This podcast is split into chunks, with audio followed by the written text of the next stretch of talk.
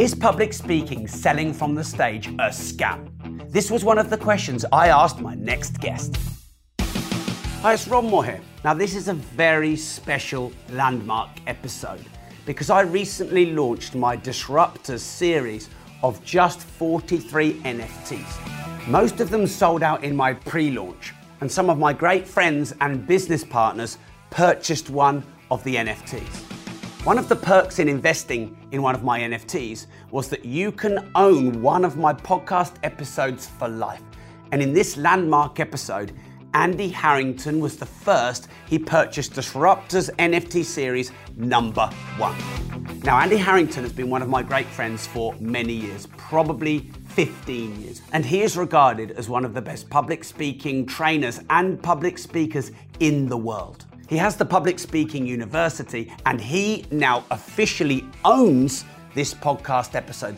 Now, this has been a long time coming, but I've actually sat down with Andy Harrington and we've discussed in detail the world of public speaking, the world of pitching and selling, and the ethics of it. Andy's website is andyharrington.com, and if you search on social media for Andy Harrington, you can follow him on all major social media channels. And also, if you'd like to start your journey into public speaking like I did back in 2006, make sure you go now to andyharrington.com forward slash story. That's andyharrington.com forward slash story. I don't know how long that page is going to be active, so go now. And remember this if you don't risk anything, you risk everything. Andy, welcome to Disruptors. Thank you very much. It's a pleasure. I reckon this has been 15 years in the making, would you say? Yeah, sounds like some kind of epic movie. I remember seeing the first time I ever met you, you didn't know me, I knew you. Warren, Warren Bourget's speaking event. oh gosh, yeah, That was that was 15 years ago. yeah, that's right. And Yeah. uh, sadly, he uh, took his own life. Yeah, he was one of my mentors in a way. Wow, it's funny, isn't it, how the how the universe crosses paths. Anyway, it's a pleasure to be here. Yeah, thanks, Andy. So I want to jump straight in with a question about leadership. Okay. Do all good leaders have to be good speakers? Hmm, good question. Perhaps not, but somebody in an organisation definitely does. So, you know, for you, for example, you, you, you and Mark, and you and Mark are a perfect blend. We can call Mark a leader, but he leads in a quite different way. So if it's not going to be you, then your second person needs to be that front person who can inspire, lead. You can maybe reference also, you know, Apple, Steve Jobs was the front man, and of course, you would- would have uh, Wozniak in the background. So yes and no, I guess, is the answer. So, Steve Jobs, I reckon, was probably not a very good speaker when he started in business. And I reckon, as you see his keynote speeches develop, learned it. And I think sometimes people think, oh, well, they're naturally a good speaker. Say, for example, Obama, people like that. Um, you've studied them all. I remember seeing your video when you actually picked apart Steve Jobs' speech. That was brave. yeah, I think it was also Elon Musk as well. I think I did one on him as well. I think. Yeah. yeah. Yeah. So, is speaking born or learned? Um, you, look, as with all things, you can be naturally talented at something, but that doesn't mean it's a skill. Um, was actually interesting because I was just figuring this out the other day. You just mentioned 15 years. I think I've just probably, having done this now for 19 years, I think I've probably just passed a 10,000 hour mark of presenting on stage or in front of a camera, at least. Probably more, if you include camera, it's probably gone past that. Yeah. And the moment you get to the the level where, as a presenter, you're doing it unconsciously, if you want to call it that, then actually your message comes through you rather than come from you, hmm. and you kind of tap into some. Well, can we call it the matrix, the super conscious, conscious, whatever you want to call it? You tap into that because then when your message is coming through you, the audience feel that they're important. It's like this interview. It's like you, you said to me beforehand when we was out there, like, you, should I show the questions? I went, no, definitely not. Because then I'm already going to be thinking the worst thing anyone does as a presenter is to plan every single thing you're going to say. Because that's completely unnatural, which means you'll sound unnatural and too canned. And your message, because, But politicians do that all the time. They read a script. yeah, yeah, exactly. And I. yeah, yeah, exactly. Yeah, That's exactly. why- Yeah, exactly. And whilst I understand why they would do that because they don't want to make mistakes, that inherently misses that leadership part you're speaking about. You know, the moment you go slightly off piste, It's risky, which is why they don't do it. But as a as a leader or an inspiration, you have to do that because there is a state you can get into uh, when you're in front of a group or you're performing. You get into that state, you'll actually say things that are better than what you wrote down. Mm. Because you're in an inspired state. There's a difference between writing for a page and performing on a stage. Those are two different mm. things. So the answer is: Are they born or are they, you know, honed? That look to be good at anything, you've got to take that that that talent and turn it into a skill, and that will only come by doing it. But I, I don't actually believe in practice per se. I believe in getting on the stage and doing it. So your practice needs to be so live. Live. Just get yourself out there and yeah. do it. You know, what's the worst that can happen is well, you learn something, right? Mm. So just get out there and get doing. Otherwise, you get stuck in it. I'm not ready. I'm not ready. I'm not ready, and mm. you never get out there. Never get mm. done. So I didn't fully explore the first question, so I want to go back there because you said a, a leader doesn't have to be a great speaker, but needs someone in the organisation that is. That actually sounds to me like leadership needs a great speaker. Mm. Yeah. Oh, 100%. Yeah. Why? Because leadership is about communication. You've got to communicate a brand, a message, or you've got to convince people that you can help them solve a problem of some kind from a sales perspective. And you know, it doesn't matter how technically advanced we get as human beings, the way we do business, the way that we lead is through presentation, through communication. Um, you know, whether that's done online or in person, those things now uh, can be both. But for me, someone has to lead. And you can't lead just by standing. You can't lead just by looking. You've got to lead by communicating. And people need inspiration, but also they need certainty. So, you know, as you probably know as well as I do, is that, you know, people move towards where certainty exists, where there's confidence. And if you haven't got that, if you can't radiate that confidence, no one's going to move towards you. You know, staff aren't going to move towards you because they're not going to buy into that vision that you have. Your your uh, your audience and or your clients won't move towards you because, you know, from a client perspective, you know, they're probably in, in a place where they're in complete uncertainty around a particular area of their life that's not working. And so you've got to communicate. Not only have you got a solution to their problem that gets them from A to B, but you've got to demonstrate in a way that they buy into your certainty because there has to be it's trust, isn't it? Mm. In the end, you're communicating that they can trust you, that you care, and that you've got some kind of vision, approach, or method that's going to deliver for them. And that's the same for staff as well, isn't it? They've got to buy into your vision that you can support them. They're probably uncertain about their next career move. You need to be certain. The only way you can do that is through a presentation, in my opinion, at least, anyway. Mm. So, if I think of someone like Obama, mm-hmm. um, many people I know believe his policies weren't great. Yeah. I'm not saying that they were, but many people I know believe his policies weren't great. And so maybe technically, as a president, they wouldn't rate him maybe anywhere near the top. But he was a great orator. So, what's more important for a president? Technical ability and policy and knowledge of politics, or to be a great orator? who gets remembered the most. It depends what your outcome is, doesn't it? You know, you know, we probably don't even call Churchill necessarily one of the best people in the same way, but he's remembered the most. So it depends. I get it's all timing, perhaps also, isn't it? You know, what's important at that time for that country? What kind of leadership do they need at that moment? Because it often depends on what's been before. Mm. You know what, what has been before. Rebellion against previous. Right. Yeah, I mean, that, you like know, look at, look at Trump for example. It's like it's chalk and cheese. Everyone wants him back now that I see on social media. Yeah, it's. Um, I spoke alongside you know Donald Trump as well, and he's a fantastic presenter, and you know very humorous and again, also, you talked earlier about you know politicians have it all planned. Well, he's somebody who didn't, right? Yeah. No, he made a few gaffes doing that, obviously, which is the risk, but mm. it makes them charismatic, mm. and that's also an important part for a leader. So, if you were prime minister or president, would you go along the lines of you know your advisors in your ear telling you to script a speech, or would you have an unscripted speech? Yeah, so I think you need a framework for a speech at the very least, um, because otherwise, you know, you could end up going completely left field. So you need a structure, but that structure, in my opinion, um, certainly, I mean, I've never written politicians' speeches, so I'm probably speaking outside my comfort zone. But in essence, you need a framework for a talk. But that framework, in my opinion, needs to leave freedom of expression. So it's not so tight that it's framed word by word. But like in the first few minutes, okay, here's my outcome. Here's what I want to achieve in that first two or three minutes. Here's what I want to achieve. And that's what the script writer is doing anyway. They, they have orchestrated it in such a way that it's chunked into, okay, in the first three minutes, we need to achieve this or make them feel this, and so on. Um, but chunking a level of words just means it's much harder to deliver Yeah. as a personality. Yeah.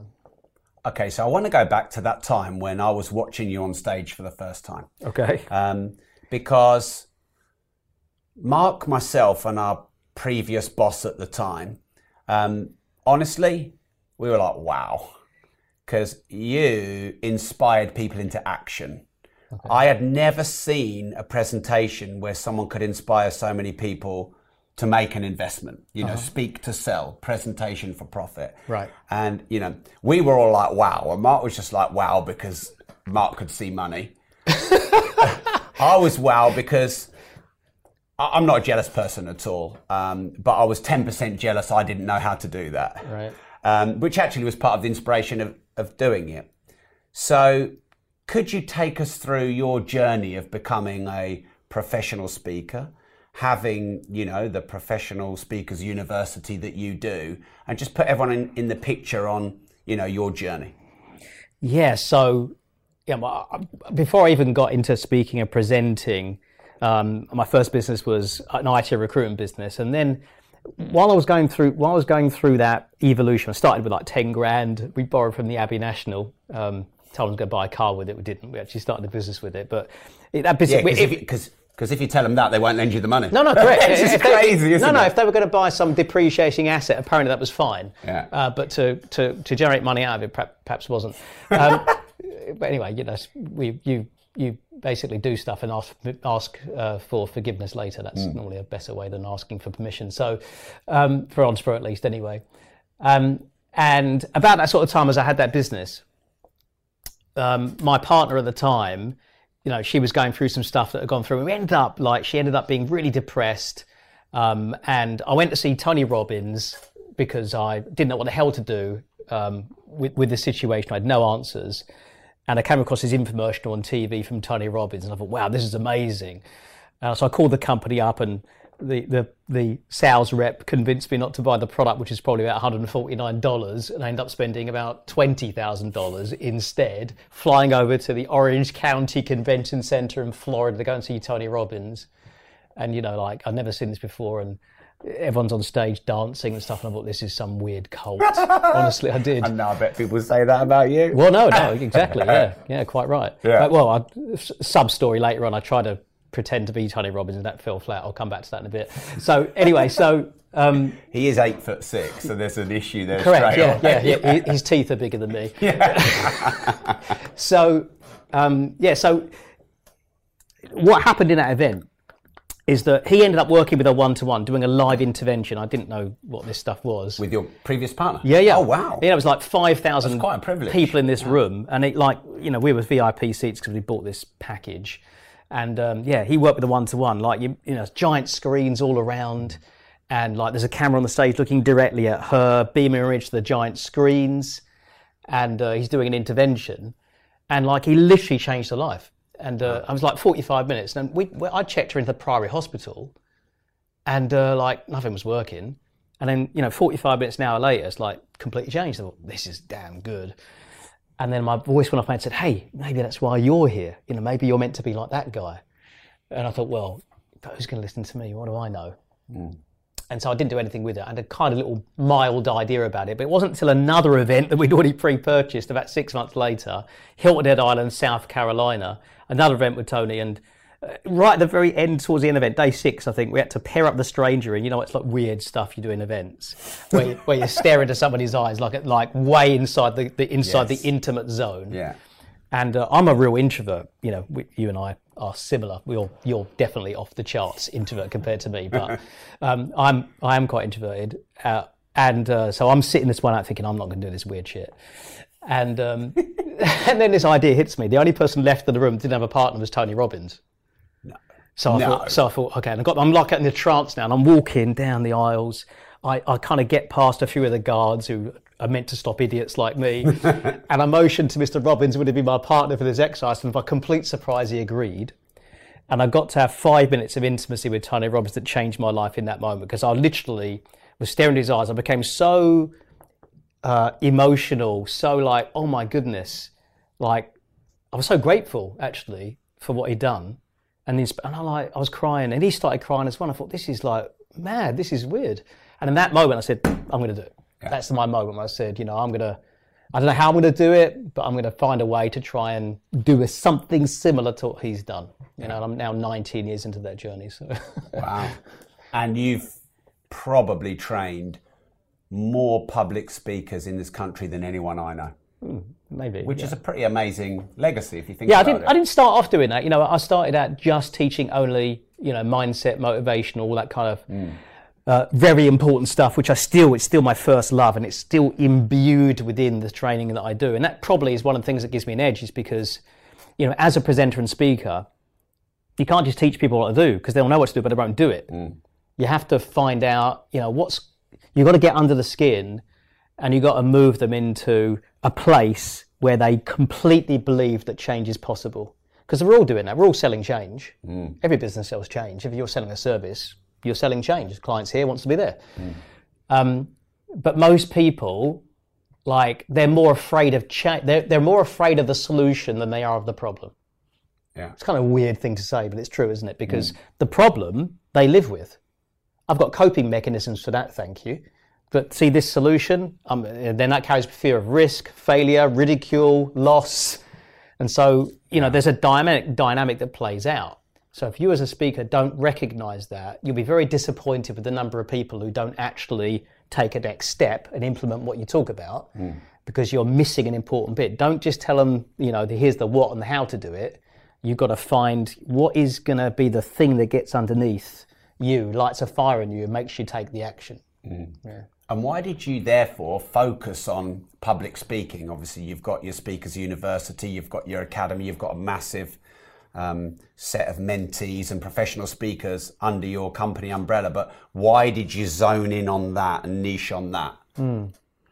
I think because I, I naturally became good at it over time, um, because I'd at that time probably done it for like six or seven years. And actually, from a pure business perspective, only teaching mindset and making that a good business isn't easy because it's a soft Yeah. skill. And the and also it's hard to sell an outcome. Correct. Isn't it? A yeah, result. Yeah, correct. And so people invest more in a you know a speaker's training or here's how I create my content, whatever. You know, people can invest more in that because they can see an end game. Whereas motivation mindset is actually probably more important than that. Um, but they'll invest less in that because they feel like, oh, I don't really need that. But but consequently, they probably do need it more than ever. So we've got a few sections here, uh, and we're going to do a bit of a fun quick fire round towards the end. Right. And I want to get into some nitty gritty practical stuff as I like well. knit and Um, grit. I know you do. You, you like it. um, but there's a couple of elephants in the room of public speaking I'd like to get into first. Yes. Um, so a couple of things I've heard in the last 15 years. Yes. It's been said of me, it's been said of you, and it's been said of anyone who's in this industry. A couple of things. Number one is, um, should you be the same on stage as off stage? Because I've heard critics say, oh, well, it was- they're giving it the big I am on the stage and it's completely different off the stage. Should you be the same person on the stage as off the stage? That's the first one. Yeah, uh, I think you should have the same values on stage as off stage, but it's also perhaps, you know, for you to have the same level of intensity in your conversation with people would probably make you like very weird. Yeah. A- And also, you know, like what makes someone very good off stage is their ability to listen, ask questions, open people up, be genuinely curious. On stage, you're probably not doing that. You're doing the opposite. You're leading and you're presenting and you're performing. So it's more like an accelerated version of you there, but you're also you're using different attributes of yourself at the same time. So you can't really compare the two things. But what I, what is important is that you would never do something on stage that you wouldn't do off stage. So an example of that would be, and this is a uh, you'll, you'll recognise this. You know, when somebody says, uh, as a speaker says, so they make some kind of statement. They say, "Do you agree with that? Yes or yes?" Right, mm. and so it's the audience. Now, mm. if I said that to you and we were having a conversation, what do you think? Do you agree with that, Rob? Yes or yes? You go, "Fuck off!" like you're manipulating me. You're not yeah. giving me a choice, and that's that's an issue. So it's like you, you feel like you can get away with it on stage doing that, but actually, when you think about it, you're just showing your hand. Mm. And like, what's the problem with you know, yes or no would be the right answer. You know, or does that make sense? Does that make sense? Yeah. Yes or no? You know, whatever. So either way, you know, the word no is completely fine because if there's someone in the audience that doesn't agree, I'd rather know that. Mm. So a, it's either feedback that my content I didn't explain it very well, or it's an opportunity to help that person to see the world or something in a different way. So mm. I don't want to be afraid of that word, if that makes sense. You know? Yeah. I, I, something I was taught in the early days of public speaking, what I actually think's awful. Uh, I was taught by a, a, speaker to say, "I know what you're thinking," um, as a as a read on the stage, maybe as an hypnotic linguistic tool, but. Mm-hmm um, if someone says to me, I know what you're thinking, I think, no, you fucking don't. Yeah. You have no idea what I'm thinking. So yeah. it could actually be a really bad rapport break to make that. Yeah. Something. So what you would do there is you'd use a softening phrase. So understand what, what the reason is that person is saying that, you know, um, I know what you're thinking, is because it's a segue into what you might say next, right? Yeah. as in the next bit of content. But your better way to say it. So now you might be what you might be thinking, yes. Ray. What you might be thinking now is the X, Y, and Z. And if you were thinking that, then well, let me explain what I mean, and then that, that's the better segue. Yeah. So use a softening phrase like might, maybe, perhaps. These are softening phrases that keep rapport and don't have someone have jarring effect. Mm. So this is making me want to talk about language. Yeah. Because it's not actually in my uh, questions, but clearly the technicality of language is really important. So maybe we'll come to that in a moment. The big elephant in the room in speaking, yeah. And, you know, you're all about presentation for profits. Yes. You know, you want to help people make money.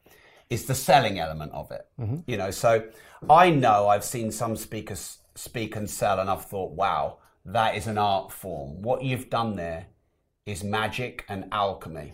I've also seen some people speak and sell, and I've been somewhat not disgusted, but I'm like, ugh. Mm-hmm. Um, so, to anyone who thinks that speaking from the stage and doing the pitch is yucky, you know, and it shouldn't be done, let's talk about that and let's maybe educate people. Yeah, so you, you, you first got to take out the stage stuff first and talk about selling in general because people who don't like being sold to if they're sitting in an audience probably just don't like being sold to full stop because they've got some conception about sales that selling is about trying to in essence get someone to do something they don't actually want to do. But selling is is nothing more than finding out where somebody is finding out where they want to be. And if you generally have a solution that bridges the gap between where they are and where they want to be then my view is if I know you need what I've got and you're stuck, and, and I I find out that you really need it, like I will do everything in my power to get you over the line, because I know, having done it for many years, once you get over here, you're going to say thanks for helping make that decision, right? But you've got to have that level of integrity, which means you have to believe so much in what you do that you're willing to stand behind it, right? Now, of course, what you're talking about is the speakers that actually don't deliver here.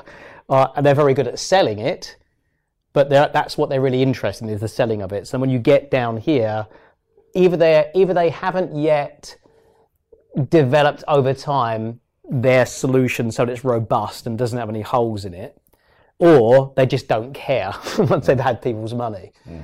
So, but there's an art form in selling. selling. Selling is both a science and an art, and you need to be good at both of those things. But you first got to come from the belief that selling is good. Because if you have the belief that selling isn't, then when somebody makes the comment like you did, you're going to get attracted to that comment. It might either you again defend yourself, which you shouldn't, or you don't need to, um, or you're going to start changing your approach because the world around you says you can't do it that way. Mm. So, where is the line, in your view, between persuasion and manipulation? Intent. It's your intent. If I want to get the money out of you, right, then if I'm persuading you to do something that's going to harm you and hurt you, then I will win in the short term. You will lose in the short term, but I will lose in the long term. Hmm. Because everything we do has to be ecological. So it needs to be good for me, feel good for me. It must be good for me. It must be good for others and serve the greater good.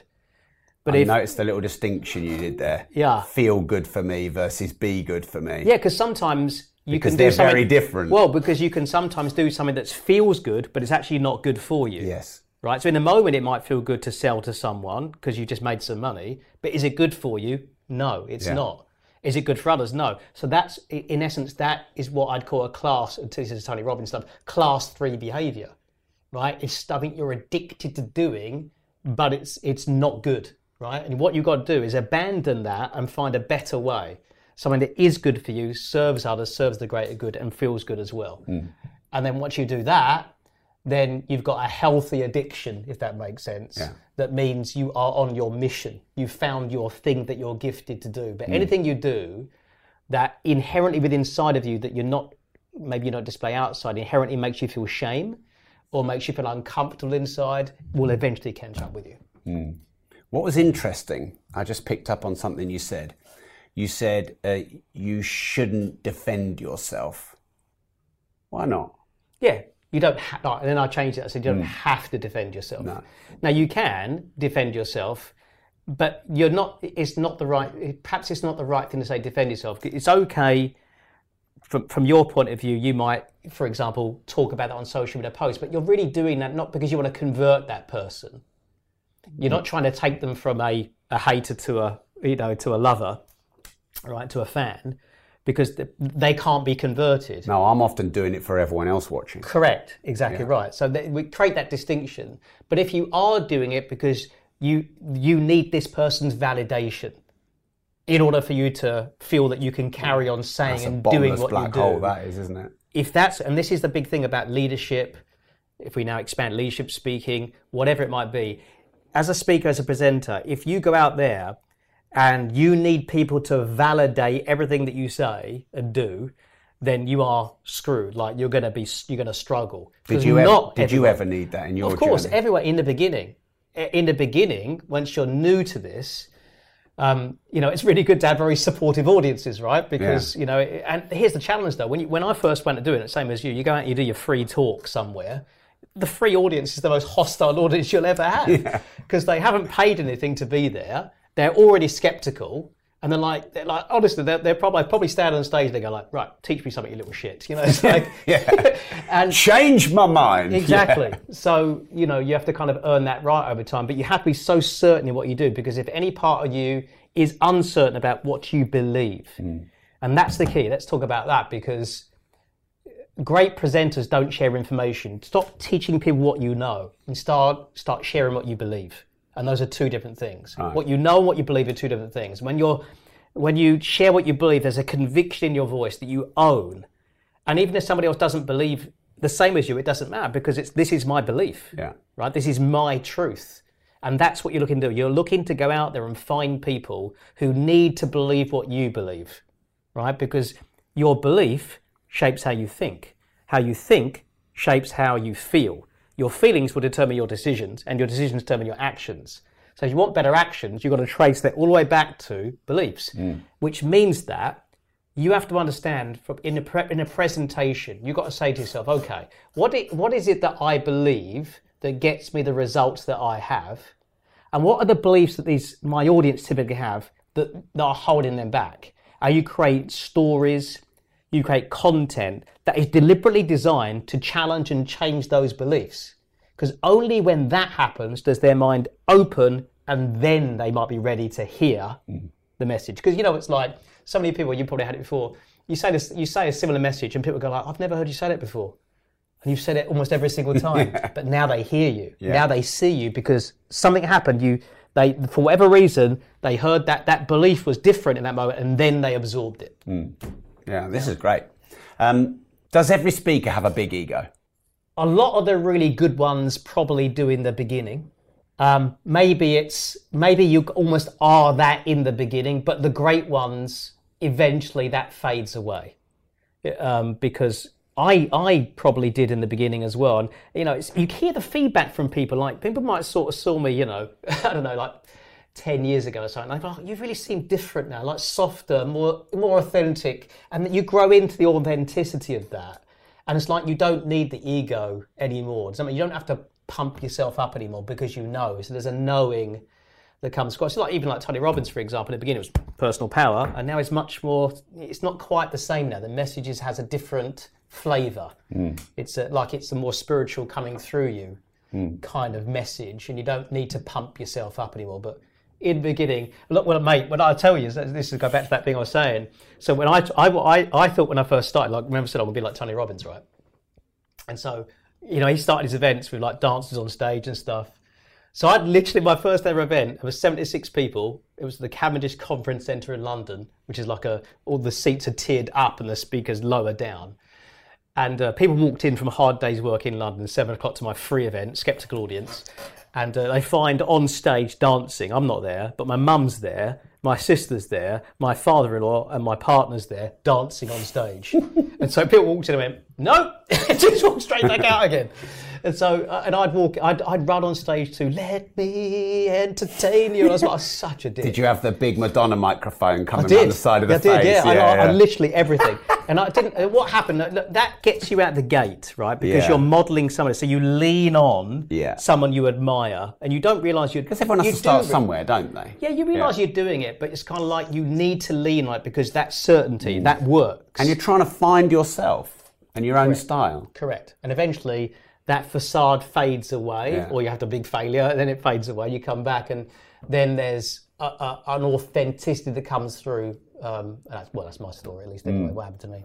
I bet you're glad there were no camera phones back then. I actually imagine all of that, dude. Dude, I have a video somewhere. I still have it, and and it's a video of me at the Novotel in Heathrow, and I run on. And there's there's there's dancers on stage right? And they pan around the audience, about 100 people there. And, you know, they're doing the Tony Robbins clap dance on the stage, so everybody else is meant to copy. There yeah. are literally five people in the audience standing up going, and everybody else is sitting there thinking, oh, when's this going to end? Like, and it's just literally the most embarrassing thing because yeah. I, I, wasn't Tony Robbins. This is not an American audience. Mm. And, you know, it just didn't work. Mm. It took me about six months to give that up. Mm. One thing I want to say to everyone watching and listening is that journey is okay. Because I think about this in my journey of the Disruptors brand, which is six years this podcast has been going, and we've just rebranded it to Disruptors. Yep. From disruptive entrepreneur. Yeah. And I know along my journey, I've had these moments of, oh, okay, yeah, I, I think this is who I am, or yeah, I, I feel comfortable here and not here. But I had to go on that journey for many years to have those awakening moments. Mm-hmm. But what I wouldn't want anyone to think listening is, you know, you have to find authenticity from day one because sometimes it can take many years to evolve through you. Would, would you agree with that? I think it's almost inauthentic to think that you can yeah. find authenticity. Mm. You know, like everything we do, you learn how to do by doing it, mm. which inherently means when you do it, you'll be rubbish at it. Mm. Um, and so, yeah, like we learn to walk before we're ready. Yeah. You learn to talk before you're ready. You learn to laugh before you're ready. Everything you've done, you've ever done, you've done mm. before you're ready. That's how you get ready. Yeah. But doing it, you figure out. I mean, I've never been to a dinner party yet where you know the host invites the husband and he's crawling on his hands and knees. Sorry, he hasn't figured out this walking thing yet. you know, like figure it out. You do yeah. something often enough. That's the thing, isn't it? Mm. If you do anything often enough, you get damn good at it. Mm. You just do. Mm. Problem with most people is most adults they give up after you know seven attempts and it didn't work out. Mm. That's the difference. Amen. So a lot of people reckon that ego is the enemy. I'm, I'm still on this ego thing, but um, like maybe no, no, no, no, or maybe um, Freud would have something to say about me. But is ego really all bad? I mean, you said when every speaker starts that you've seen, there's some of that there. I mean, can, can there be something good in ego? Well, it, firstly, the, the word ego and the concept of ego is exactly that. It's only a concept. It doesn't actually exist. Mm. It's a it's a labeling of something or some behavior. So, if we're saying ego is that you are inwardly focused and it's about you, for example, well, that's okay because you know, look at Maslow's model, Tony Robbins, whatever. There are two things that there are two opposing forces that you need. Number one is, um, well, let, us go back. You so you need certainty, right, and you need um, variety, stroke change. Um, but you also need significance, as in I am amazing at something, and then you've got connection. So what makes a great leader is someone who is significantly good at something that makes them attractive. People are attracted to that skill, knowledge, know how, whatever it is that person has. But, and that's, that makes them very significant. But what makes it, what makes them valuable is their ability to give that. So ego, we use that word, is for getting. I am getting from you. So maybe that's what drives you to start. Correct. Yeah. But then that will, if you don't then find a way to serve with that, and it's only ever about you, mm. or you serve in a half-assed way because it's only something you do, you give lip service to, then you know you're, you're not going to succeed mm. because you never feel good about yourself. No. Because the secret of living is giving, mm. right? Yeah. And so, and that's where everything works because everything works based on service. The whole world works, on capitalism at least, works on service. Yeah. I have to serve in arts, but you have to have something to serve with. Right?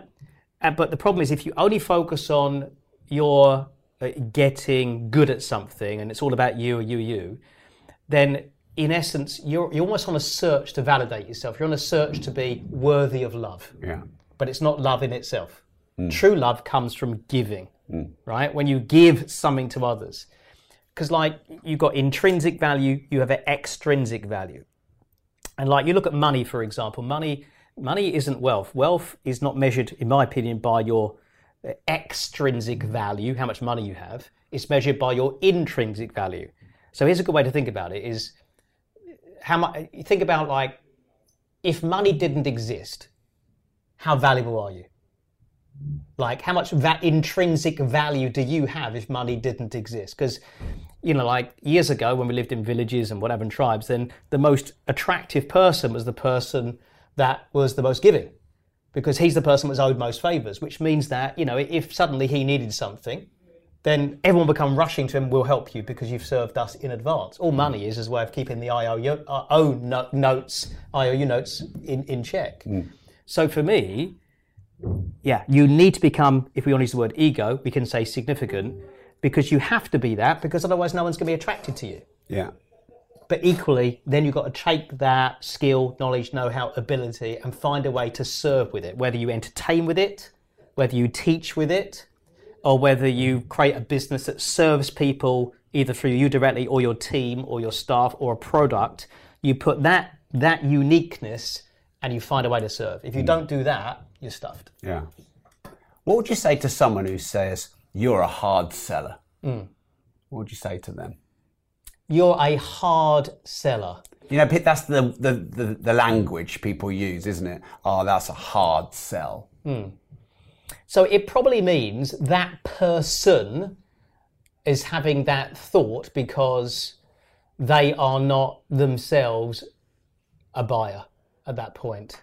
Because anybody who's a real buyer, so what does it mean to hard sell? Let's think about that. It probably means that you should listen to that also because it might mean that you you have crossed the line.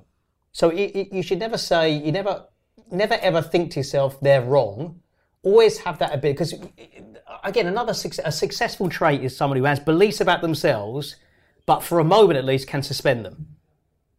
Right? Because you know, like when you know, because you know, we got to act certain, right? It's a male trait to act certain. So you need to be certain as a leader, whether male or female. You've got to act certain.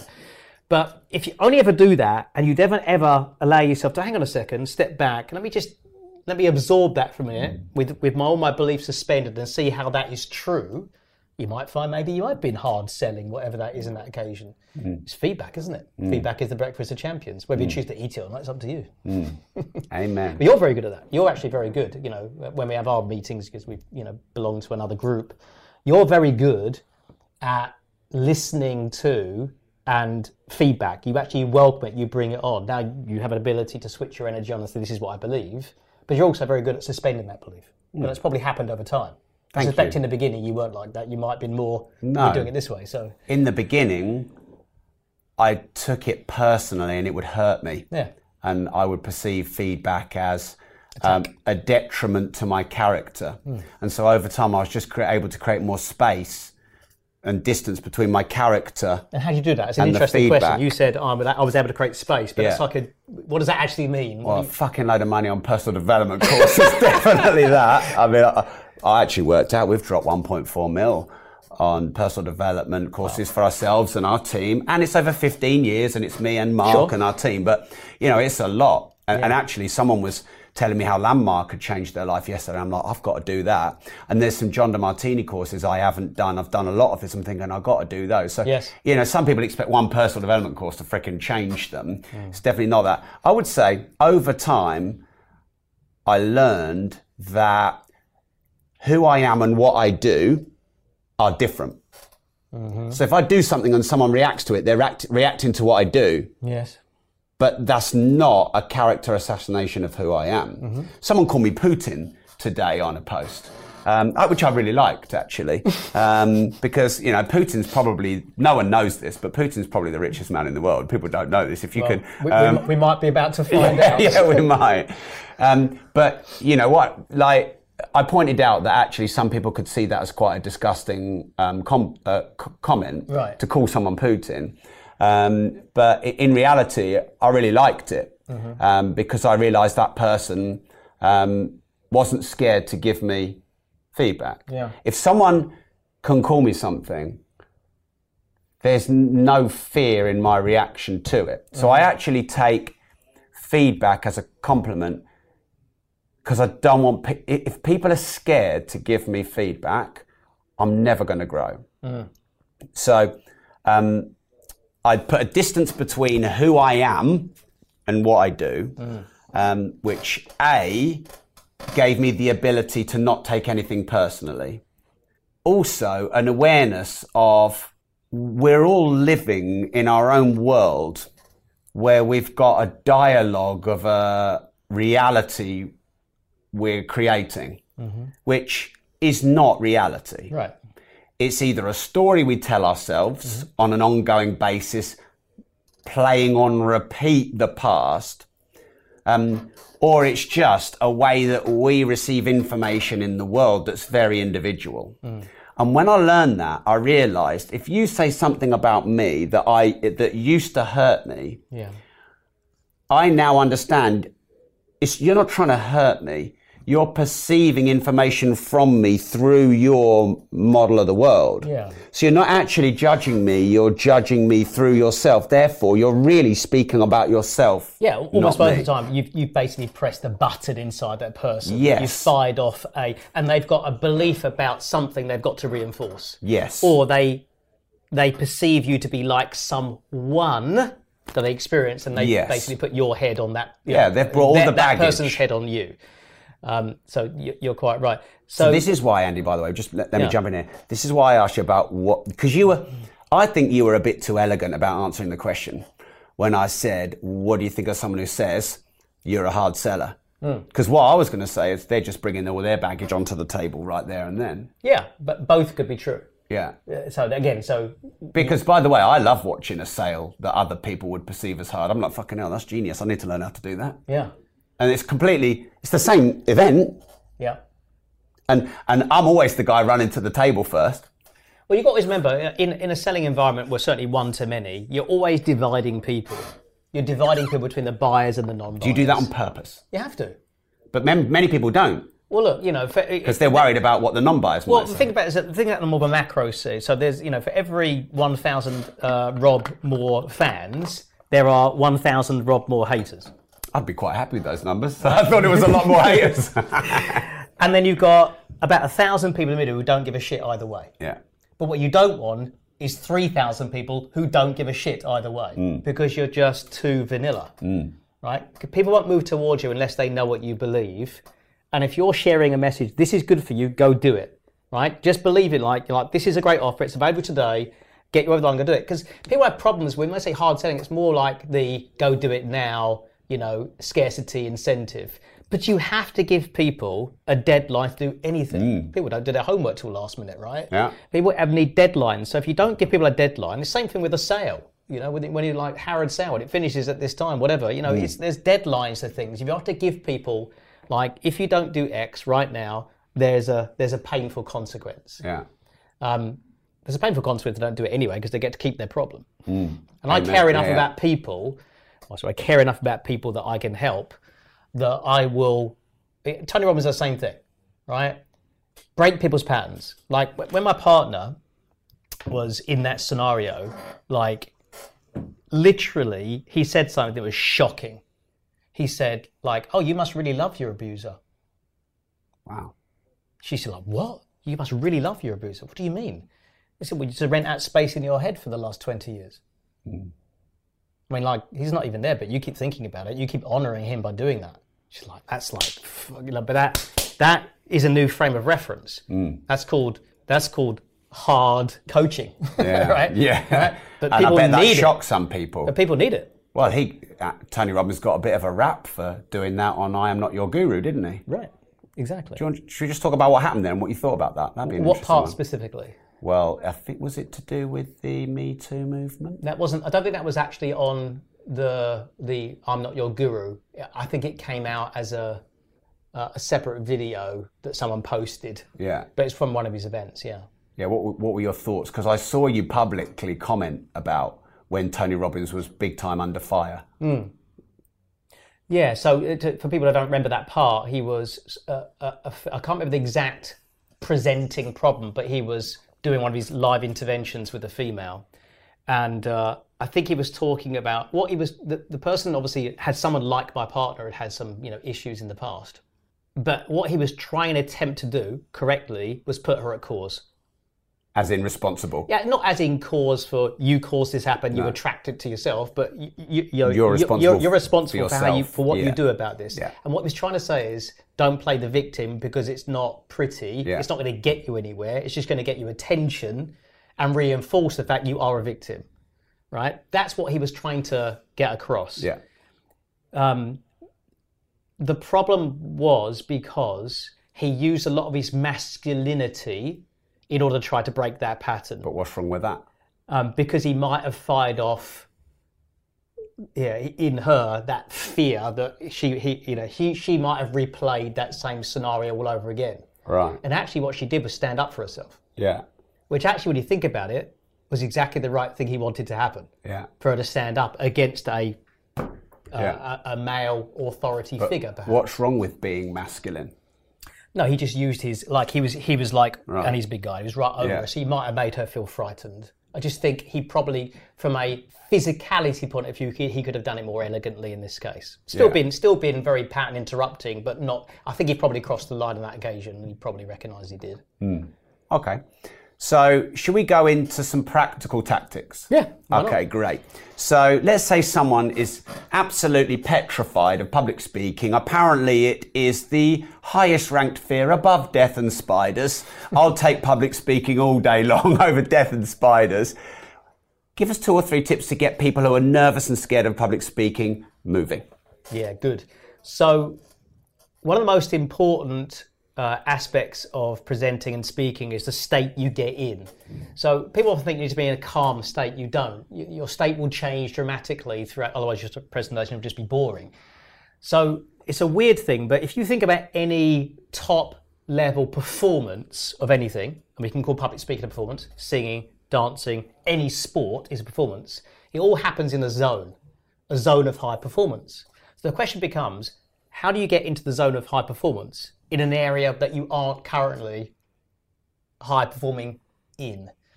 And the answer is to get your eyes into peripheral vision. That sounds really weird to say that, but peripheral vision, you've got two types of vision. You've got foveal vision, focusing on one thing. I'm threading a piece of cotton through a needle. I need foveal vision for that, but that's really stressful. You know, imagine threading a piece of cotton through a needle for an hour. You'd be knackered, right? Whereas peripheral vision is a, a wider awareness. So when you learn how to switch your mind on to that, what will happen is you will actually activate more of your unconscious mind, which is actually where all your knowledge, know how uh, is stored that you want to share. But if you become very focused on your message, right, you're going to overthink it. So that's like a singer who sings a song but then thinks about the words, and then that's when they mess them up Yeah. because that's unnatural. You know, if you get passionate about something, let's say you have an argument with your partner, so an argument with Gemma, for example, then you know you, you're. Yeah, you can remember that. Like yesterday, this morning. You're bringing Um, up all of my trauma now. Then you know you haven't got to go and check your notes no. because it comes out, right? You Yeah. because you're passionate in that moment, right? Sometimes I wish I had checked my notes. it happens, yeah. And you think about a basketball player, right? A basketball player, right? What are they doing? They're bouncing the ball, right? But and they're in, what they're doing, they're reading the game. Yeah. right? Now you're aware the ball's there, but you don't look at it. So you're aware the kind of things you want to say, but you don't directly look at them. Does that make mm, sense? yeah. And that gives you this kind of, you know, enter the matrix, whatever kind of experience. And that's where you need to go. Or if you look at all professional sports players, I'm a tennis player and I'm going to, you know, like, you know, the serve's going to come down. I'm in peripheral vision. I'm reading multiple things. Yeah. And I'm being intuitive. I'm stepping into that zone of performance, if that makes sense. Yeah. So it's relaxed performance. And you can train yourself to do that. Mm. You can train yourself to do that. It's, you can call it meditation if you like. It's exactly the same thing. You stare at one thing, right? But you become aware of everything at the same time. You drop into a little zone. So I'd encourage people to do that and then begin to present after that. Okay, and is there any way they can practice that? Because it's interesting you say that, because that's what I have to do doing this. Yeah. I've got a load of questions there, and I've hardly looked at them. Mm. And if I look at my questions the whole time, you're going to hate this interview. Yeah, because you, it feels like you're not listening to the answers. Exactly. But and and I want to be in the moment enough. So I've asked you at least seven things that aren't on this. Right. But I've also got my list of questions. So being able to be with you Yeah. and with the questions and with the time that's, over it. there and That's with it. Harry, because I love looking at Harry, because I, when I look at Harry, I see his face and I always know if the interviews are going well or not. Right. Because so, so I'm looking at Harry, we've got three cameras over there and so so maybe interviewing people, maybe doing Facebook lives, maybe doing some little networking events. Are they good ideas to start? Yeah. Or do you just do them in your living room? I always like having a live audience because it's actually very different. So the other thing that they need to do is have a structure for the presentation. Like I said, it's a framework. So um, the biggest mistake people make in presentations is killing their audience with death by PowerPoint. Because what people do to get the certainty they need, rather than going to peripheral vision, they do the opposite. In fact, they, they stick up on their slides. They've got bullet point after bullet point after bullet point They turn round. turn around Yeah. so that the talk and basically you might as well just give them like a sheet of paper with what's written on it and that's it so instead of that you want to create models frameworks blueprints so think seven habits of highly effective people right it's like a framework in a circle uh, Tony quadrant, Rich Tony- Dad, Poor Dad. Rich Dad Poor Dad Yeah. Tony Robbins has his uh, qu- his uh, triads as he calls them Hmm. you know I've got my uh, serve and sell speaker program and that's what we teach people to do so Yeah. we teach new speakers how to create a framework that keeps things at a big picture conceptual level to begin with Yeah. so that people don't get lost with the detail and you're selling people on a concept first and then you know if they want to go further you dive deeper into that and that's where the detail is Yeah. but you've got to create a framework that that simplifies a complex thing so that it, you know in essence in public speaking there's probably we probably teach 74 different things you've got to master but they all are those are all part of seven things Yeah. so think folders subfolders and files it's how you store information on a computer here's the problem with most speakers it's just files Yeah. So it's like Matt. Is a good example. So most trainers, speakers, presenters don't think like their audience. You've got to think like your audience. You know, does is this understandable if, if it's not me listening to me, right? So because it's all over the place, it's not well designed. Then it's a bit like having a messy desktop. You know, like on your desktop, sometimes you know you see some people's desktops they're really messy, but they know where all the files are. Everybody else, they know it's about there. They know where it is, right? But they're the only human who knows where it is. Yeah. So if you train like that, everyone's lost. You're not, but everybody else is. So think of it this way: Imagine you've got your computer, right, and there's files all over it. It's a big mess. You go to a meeting somewhere, and there's a file you need in that computer, but you don't have your computer with you. Hmm. But that's no problem. You can file share it, right? It's not stored in the cloud, but you can get someone to send it to you. But the only so you ring home, but the only person home is Nan. and you've now got to explain to Nan where that file is, and she's got to send it to you. That's going to be pretty frustrating, mm. right? So that's what you've got to think of. You've got to organize it in that way because not only does it mean your content's organized for them, it's organized for you. Mm. And that allows you then to settle down and focus on the audience because every audience is unique and special and your attention needs to be with them because it's called a presentation for a reason because you have to be present. Yeah. What I'm going to do is in a moment, I'm going to go to our quick fire round. Okay. Just to shake things up. Shake it up, baby. And then I'm going to move a couple of our deeper questions to the end. Okay. But one question before I do. I've noticed that you said serve and sell Yeah. and presentation for profits. Mm-hmm. So could you give us a couple of tips on monetizing public speaking? Yeah. Well, A, number one, people buy solutions. So you have to look. You, you've got two classes of speaker. You've got you've got the kind of keynote speaker, who isn't selling anything. They get paid for doing a speech. You know, could be anything from a couple of thousand to if you're a very successful, well-known brand, could be half a million, for example. So you got them. And the problem with those guys is they inspire people because they talk about climbing Mount Everest or whatever. But the problem is with that, that leaves people without a strategy. You're just inspired. What you then need to think about is okay, well, my audience isn't really climbing Mount Everest, but what mountain are they climbing? Maybe it's the mountain out of grief. Maybe it's the mountain of how do I make sales. Maybe it's the mountain of how do I become fitter and healthier. Maybe it's the mountain of how do I resolve my relationship. Whatever it is, you've got to figure out what you know. What's the mountain you want to be known as helping people to climb? What you want to be the Sherpa for that journey, and you figure out what those steps are, and you then turn it into what I call a UBS, a unique branded solution. That is your in IP, it's your intellectual property. It's only yours, it's uniquely yours, you created it. We talked about some other ones, we talked about, you know, cash flow quadrant, etc. You've got to create your version of the seven habits. And then you, you create a presentation that goes around that.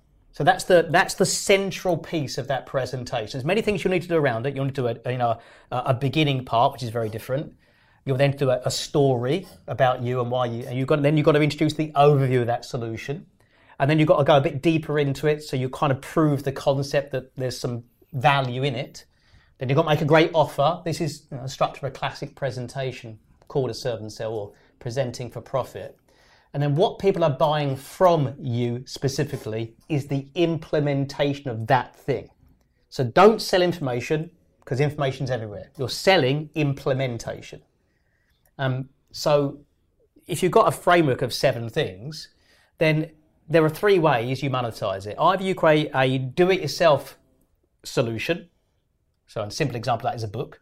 You know, you read it, but you've got to do it yourself. The implementation you're done by yourself. A done with you solution, which means either you and or your team is going to get with that person work. They're going to do the implementation but you're going to support them in doing that. Like coaching, mentoring, coaching mentoring or it could even be a training course that you have you know uh, exercise in but you've got coaches and mentors there to help them in the implementation piece Yeah. during the program. Again a lot of courses don't do that. It's just information and people walk away with a you know great Yeah. shelf development.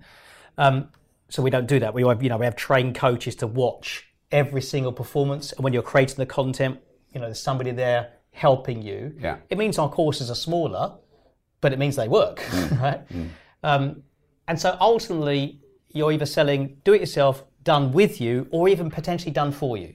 Right? A done for you solution is you've told them what your model and framework is of how results are got. And what you're basically saying is that this is the model I'm going to follow to implement this for you. Yeah.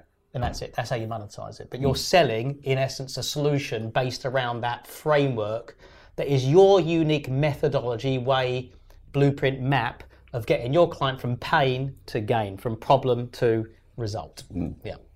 So you talked about implementation. I agree with you. When all is said and done, more is said than done. And to know and not to do is not to know.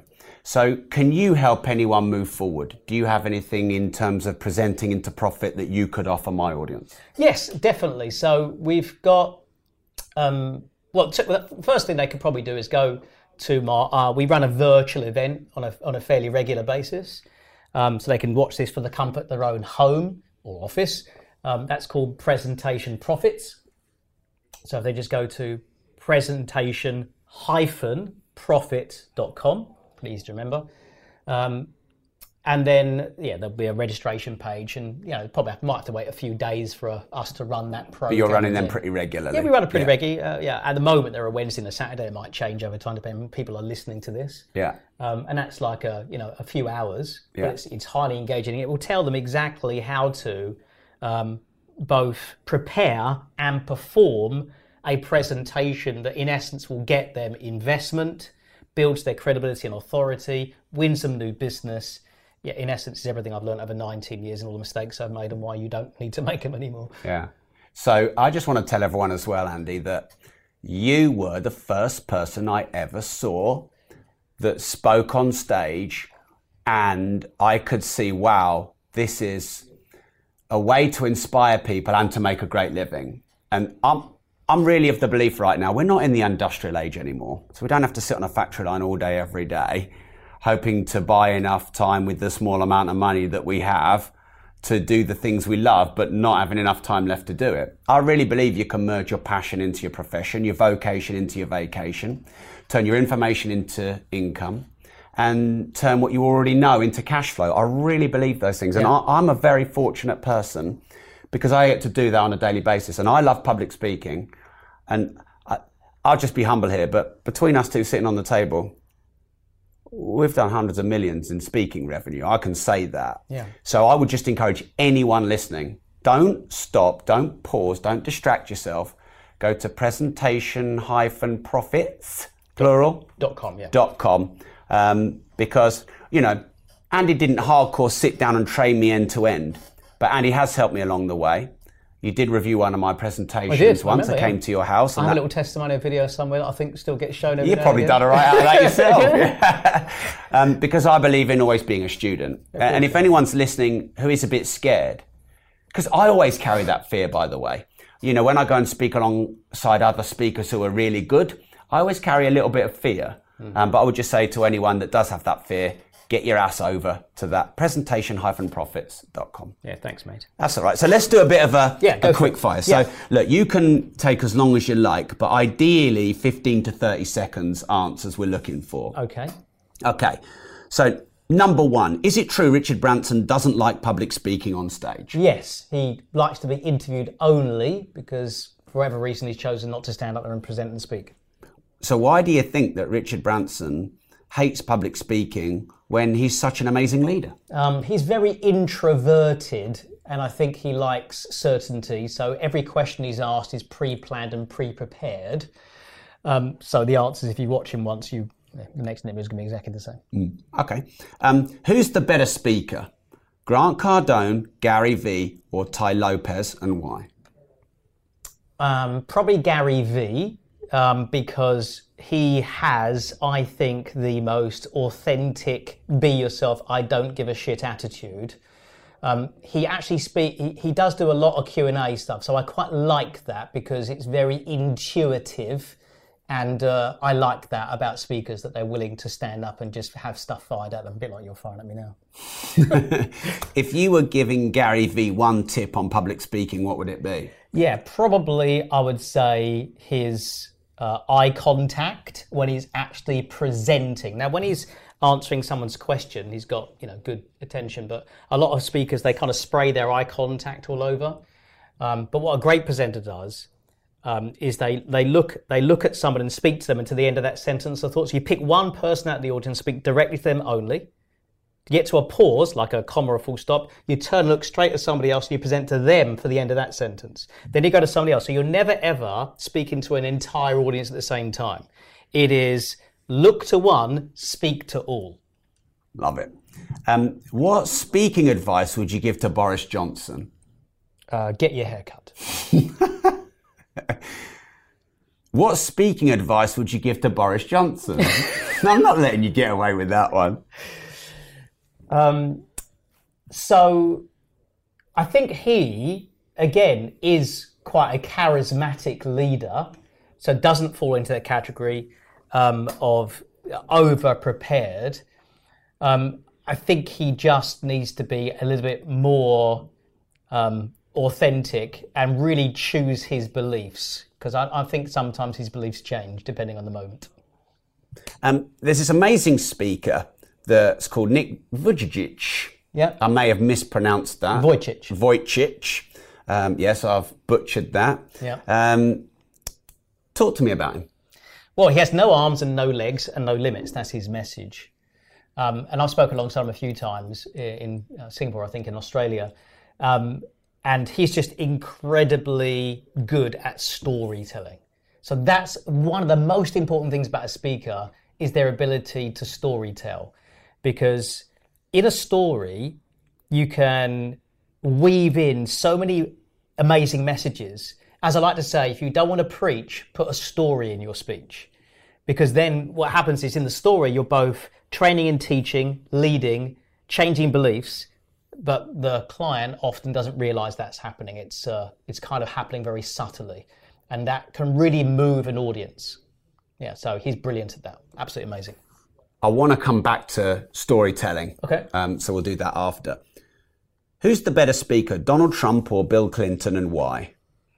I really like, uh, from a uh, speaking point of view, I like uh, Trump's uh, speak and say things from shoot from the hip because I kind of like that, but he will end up contradicting himself all the time. So that's the challenge. So for, I would say probably Clinton because he's the more statesman-like. His voice is going a bit. He's getting a bit older, so he's quite raspy in the voice, a bit like Tony Robbins these days. Do you think that Robert Kiyosaki, author of Rich Dad Poor Dad, has got a bit grumpy in his old age? Oh, he's, oh I'm, I don't think he's grumpy in his old age. I think he's always been grumpy. Um, that, that's his style. It's not too distant to your style, actually, as in it's quite ranty. I actually heard an interesting story. Maybe you heard of it that once, because he tells people, I used to tell people at the break, you've got to come back from the break. So people came from the break late and he locked the doors and wouldn't let them back in.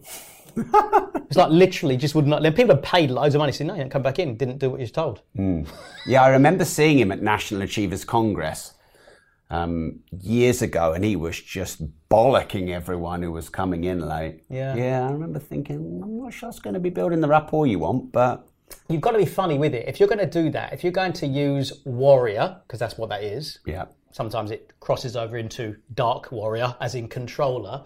Um, but if you're going to use warrior, you have to temper that with jester. Yeah. You have to be funny with it because if you're all that one way, people get just they're getting it tied out with that. Yeah. Okay. What's the worst speech or speaker you ever saw and why? Oh goodness. Um, okay, so Michael Bay. People can look at this online. They go to YouTube and you type in Michael Bay fail or Michael Bay speaking fail. Oh dear. And um, so Michael Bay is one of the is uh, like Transformers and stuff. You know, he's a, a movie director, and he was on stage for Samsung Samsung conference, and he was there. They were asking questions, and in essence, they were trying to pitch this curved TV they they'd made. that was your phone, I think. It was, yeah. Um, and he was using an auto cue, and the auto cue failed. Like it stopped, and he's like, "Oh, yeah, yeah, well, yeah, yeah, no, oh, the auto cues, all of what types all off."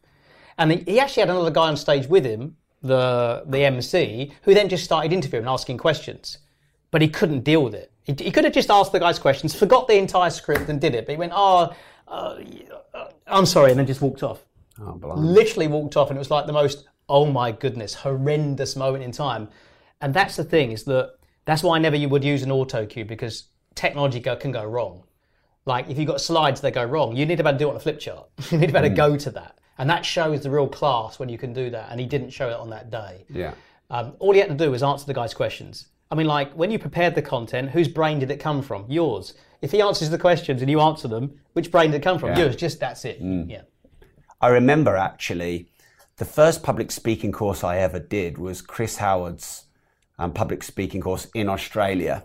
And about day two, they taught us utilization, Yeah. which is anything that goes wrong can actually be the best part of your speech Yeah. if you use it and utilize it. And that, I would say in the pub, I actually just got a little bit of goosebumps there um, because I can, that moment probably liberated a lot of my fear of speaking. Because I think the thing we fear is being on the stage and it goes wrong and we stood there in front of loads of people exposed and naked and vulnerable and you want, the, you know, when people actually say, I want the stage to swallow me up. Yeah. But, you know, if we can use what happened as part of the speech and we know that we've got that tool in our um, armory, surely there's not much that can um, throw us off our speech. Yeah, and what you learn to do over time is you learn that there are only a certain number of things that typically can go wrong. And then when it goes wrong, you have one or two different responses to that all the time. So, like, for example, if a phone goes off, right? You know, some people are like, oh, turn your mobile phones before you begin, all that kind of stuff. I never say that. I want the phones to go Yeah. off. So when they go off, someone's fiddling with their bag and like all embarrassed, I just walk over, take their phone, and answer it for them in the middle of the seminar. and I'm like, like, hey, so who you after? Oh, yeah, Mary. Okay. All right. Yeah, she's a bit tied up at the minute. What's that you say? Oh, okay. Right. It's the police. Um, yeah. Yeah. Yeah. Apparently, yesterday, um, something with your neighbour. I- I'm just going to make some stuff Yeah, up. yeah, now, this yeah. person, the person's disappeared, they've gone, and Yeah. I'm this idiot just going to got rid of it. But it's funny, and of course, everybody else knows. Well, I can turn the mobile phone off after that, you know. Yeah. Oh, yeah. Yeah, I love that. I always find it's funny when people try and open crisp packets really quietly and it's really loud and you just all you have to do is mention that Yeah. and just put the spotlight on them. So yeah, that really I just it really helped me. That did. Yeah. Um, so the best speech or speaker you've ever seen and why? Yeah, um, it, I'll go back to Tony Robbins again. I think just because he was my original inspiration, you know, and just seeing the way he's able to take a huge audience and unite people into a one common feeling, um, and to create that kind of just complete unity where everyone's feeling like at the peak and like way beyond, way outside their, their normal everyday waking state, so they can make decisions about their life. You know, in a place they'd never get in a state to make them, and that's the key. You know, like if, if if you don't, as a speaker, if you don't move people outside their normal natural waking state, then they'll just dis- they'll just behave as if they they're inside that problem. You've got to get them outside the problem, um, to see how small the problem really is. Yeah. And the thing they've been writing about, go like, oh, it's easy. Right? But you can only do that when you get people outside. But to do that, you have to be extraordinary uh, for a period of time because you, you're not going to achieve that inside 20 minutes. Right? That's why his seminars go for you know 72 hours non-stop almost. Yeah. Have you had one major epic fail as a speaker that you can remember? Yes, actually, the very first presentation I ever did, go back to the ego thing. So, um, you know, it, you know the Ca- Cavendish Conference Centre, guy about there somewhere, um, and uh, he, he- I said something, and he said something back. And because I was just so fearful, uh, I completely believed he was challenging me. He wasn't. He was actually agreeing with me. But I was like in a fight with him over this comment, like trying to prove myself. So I know I, I'm, I'm agreeing with you. I was like, oh, you dick, and it's like red face came up. and another one, another one. Sometimes you have this as well. Like you know when you're um, presenting, and I thought you, you know, like I said, you go and give you know, you know eye contact to one person at a time, move to somebody else, never do this, you know, sort of scanning the audience. And I came across one guy, and he's like, you know, like he's not having a good time. So it's like, oh, like, and then I kept going to him now and again, thinking like, I'm going to pick him up in a minute, and like, still really stony faced. I thought he didn't enjoy wasn't it. Anyway. Mark, and was then it? you know, like you know, after yeah, it probably was.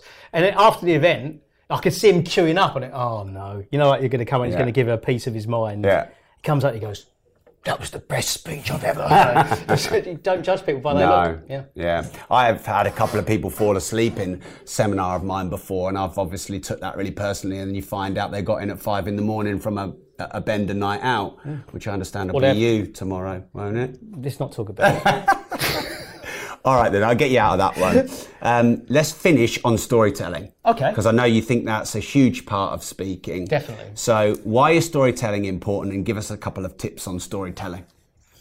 Yeah, storytelling is so important because um, in a story, um, you'll have a theme in the story. Every story should have a theme because, like you know, every great movie has a theme to it. And within that story, you can you can weave in so many wonderful messages that that kind of have this magical effect that people don't realize. But the, the challenge for, that I experience is that, and this is how I used to be, and this is what I see in others that come to training now, is that what people think is storytelling isn't, um, because you don't actually tell a story, you relive it. Right. And that's Wow. a different thing. Yeah. Now, to relive a story, you have to be in present tense to relive something. So when people normally tell a story, they're talking about it as if it's happened in the past, which it has. But when you tell a story, you have to act as if now. Right. So I'll give an example. One of my um, one of my um, members of my academy, for example, I, I, I know her story beginning so well. This is Ruth, uh, and Ruth's audience is uh, typically for for women who've been in controlling and abusive relationships. And she'll start she'll, she'll start her story by setting the scene. And when she sets the scene, she'll set it in completely present tense because that's what we trained her how to do. She's got curiosity, intrigue, so she starts going. It's it's January two thousand and one. It's a beautiful day. The sun's blazing through the bay window. And beyond the garden, outside, there's a cricket match going on. And I can hear the sounds of I can hear the sounds of players shouting, the thwack of lever on willow. I can hear all those summery sounds, normal sounds. But they couldn't be in greater contrast to this churning of dark emotion I'm feeling inside. He's in the room. He's standing there, his shoulders framing the doorway. Why is he blocking me like that? Why is he stopping me? I want to get right. I want to run right past him and run and run and run. In fact, I want to walk up to him and say, Get out of my house! But I didn't. And so that's the beginning of a story. And they're like, you're captivated by that because it feels like, as the audience, it feels like you're there mm. as a fly on the wall. And that's important. And f- movies do that because it's not a scary movie unless you're in it. Um, it's not a thrilling movie unless you're on the bus, mm, you know, that can't stop or whatever. Yeah. So they'll use very camera clever work. So uh, yeah, they'll use very clever camera work. So an example of that is, it's a really good example is, um, remember the movie Titanic? Um, at one point, you know, the lifeboats are, are out, and there's an establishing shot where you can see from effectively another boat, another boat over there, and then the next shot is you're in the boat. Right, so the camera's now in the boat, and you're looking over the shoulder of someone, and there's a dialogue going on. One person this side saying, "We need to go and save the people that are crying. We need to go." Then this person, "No, no, we're going to stay exactly, keep ourselves safe." Right, and you're now in that boat, which means you have the same dilemma as the people in the boat, mm. which means you're being posed a question: What would I do if I was in the boat? Mm. And that's what a story does. It takes you on a journey to explore scenarios and situations such that you can come forth and go, that's what I would do. And it reinforces or has changed a belief about yourself. Mm. Powerful. So if there's one thing listening to you, I'm critiquing myself on as a speaker because I've done well more than a thousand speeches and I get paid good money to speak. I can often go into monologue and narration a bit too much into the lecture mode. I can become the lecturer mm-hmm as opposed to the storyteller. So yeah. I'm sitting here very inspired by you because I've got some great stories and I often think I've got to fit a lot in. Yeah. And so, I, you know, one of my early public speaking mentors, he said, facts tell, stories sell. Right. Um, and so thank you for that re-inspiration, Andy. um, I know that you're a big fan of um, storytelling and I know that that is part of speaking, but it's also its own thing. Do you have any speaking resources specifically around storytelling? Yeah, we do. So um, we have a actually a, a, program called Storytelling Secrets. And uh, if you want to get that, we, will I'll happily give away a free copy for your audience if you'd like me to. I would. I'll um, be getting one of those. yeah. Um, and actually, Ruth's story there is actually in it. We break down her story that we just heard. Um, so you can see how it yeah. works and why it works, because there's, there's not more to it, of course, than that. Um, so they go to, it's very simple. So my name, so um, www, obviously, andyharrington.com forward slash story. So pretty easy. Andy, Andy Harrington. AndyHarrington.com forward slash story. And they're going to get some resources on telling stories and seeing you breaking down stories. Yeah, no, it's a whole program. There's yeah. actually more than that. So there's there's storytelling secrets there, which breaks down, you know, what we call our Act One, Act Two, Act Three, because every story is broken down to three acts. Act one's called the problem, Act two's called the journey, Act three's called the transformation. So it teaches them how to build their own stories mm. about their own personal story of why they do what they do. Um, but and there's we break down how that works with different examples. But also, I've got a separate product in that they can get with that as well, uh, which is called anecdotal stories, which is how you build stories that are not about you, but they have very valuable learning points attached to them. It's mm. a different skill. Um, there's also how to make them laugh because you should a story should at least have at least one part where there's humour. Mm. So I'll show that how do you make how to make them laugh as well. That's in there as well. Is there a third thing in there? I can't remember, but there's at least those three at the very least. So yeah, pretty cool.